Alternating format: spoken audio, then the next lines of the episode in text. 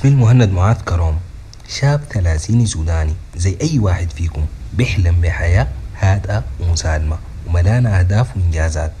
وعشان نحن عايشين في دنيا مسارعة الأحداث. وأسواق مالية. شبه منهارة. وفوق ده كله منافسة عالية في فرص الوظائف.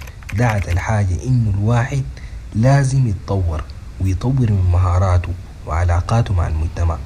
وده طبعا ما بيتحقق إلا من خلال المعرفة والإصرار. حبيت أشارككم بعض المهارات والخبرات اللي قدرت أجمعها في الأعوام القليلة اللي عشتها في هذه الدنيا في مجال الفن والأعمال وعدة مجالات مصاحبة لهم. ليه؟ لأني بأمن إنه نشر العلم وإعمار الأرض هي الغاية الأسمى للإنسانية. السلام عليكم ورحمة الله وبركاته أصدقائي الأعزاء أينما كنتم؟ محبي العلم والعلوم محبي النجاح. مرحب بكم في يوم جديد يوم سعيد بكم وبإصراركم على النجاح والتطور.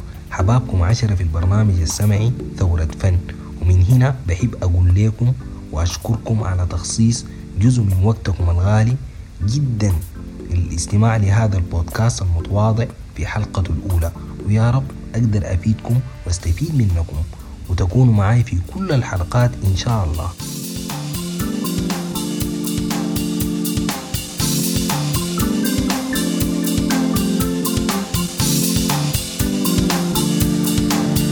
ليه ثورة فن وليه بودكاست؟ وممكن يستفيد شنو أنا كمستمع من برنامج سمعي؟ لا يتجاوز النصف ساعة. طيب دي نوع الأسئلة لأي واحد فينا محتاج إنه يسألها. أول ما يقرر يتابع أي عمل جديد. وزي ما ذكرت سابقا إنه الزمن هو أغلى ما نملك من أصول فلازم نستثمر كل ثانية صح. وده بيتم عن طريق المتابعة الصارمة في استثمار هذه العملة الصعبة. يعني شنو؟ أنا شخصيا إنسان مهووس بالزمن. قبل ما أعمل أي شيء بحاول أسأل نفسي كم سؤال كم من الوقت ممكن تأخذ الحاجة دي مني وهل أنا حأستفيد ولا لا؟ والسؤال ده ممكن نطبقه في أي حاجة من الزيارات العائلية وحتى نوع الأشياء اللي ممكن نشاهدها أو نسمعها.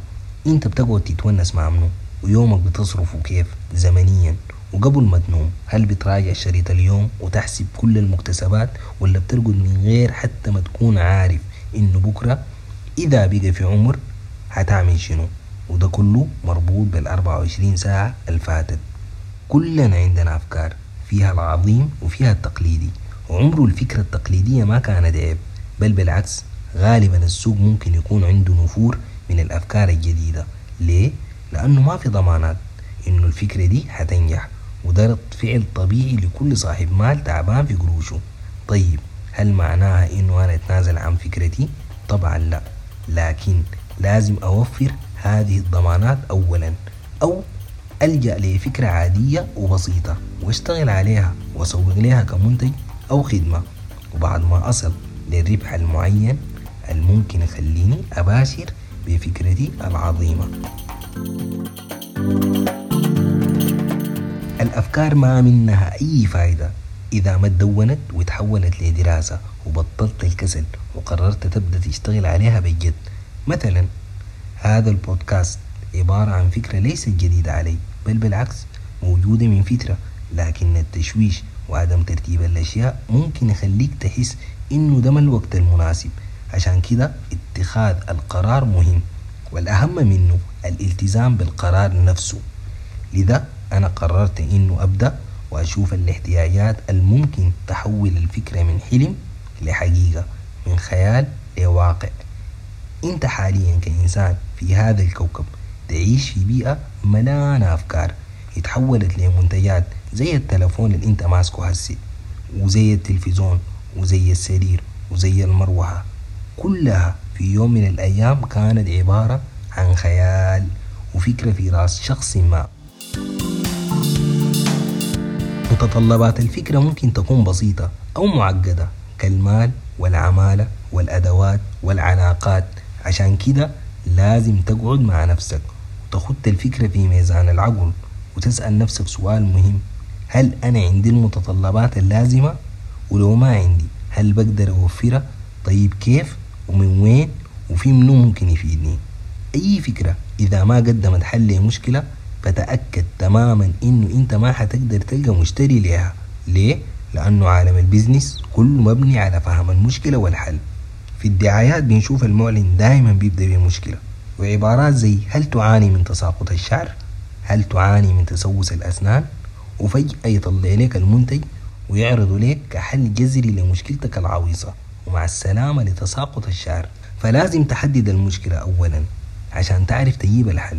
وكل ما زادت معرفتك بالمشكلة زادت فرصة البيع عندك وده هدف أساسي. وممكن يكون عندك أهداف تانية سامية زي رفع الوعي في المجتمع أو مساعدة المحتاجين أو حتى الانتشار في السوق. المهم إنه تحدد أهدافك كويس قبل ما تبدأ أي خطوة. الشريحة المستهدفة وده الزبون أو العميل أو المتابع. لازم تعرف الزبون كويس. وين مكانه؟ ومشاكله شنو؟ عمره كم؟ هل هو ذكر أم أنثى؟ متوسط دخله كم؟ عشان تقدر تسعر منتجاتك وحتى بعد ما يشتري كيف تقدر تحافظ عليه؟ ده كله مهم في التسويق والإعلان عشان تتم عملية البيع. قنوات البيع دي مهمة جدا في التوزيع وتغطية السوق بالمنتجات. أو الخدمات حتى لو كانت إلكترونية.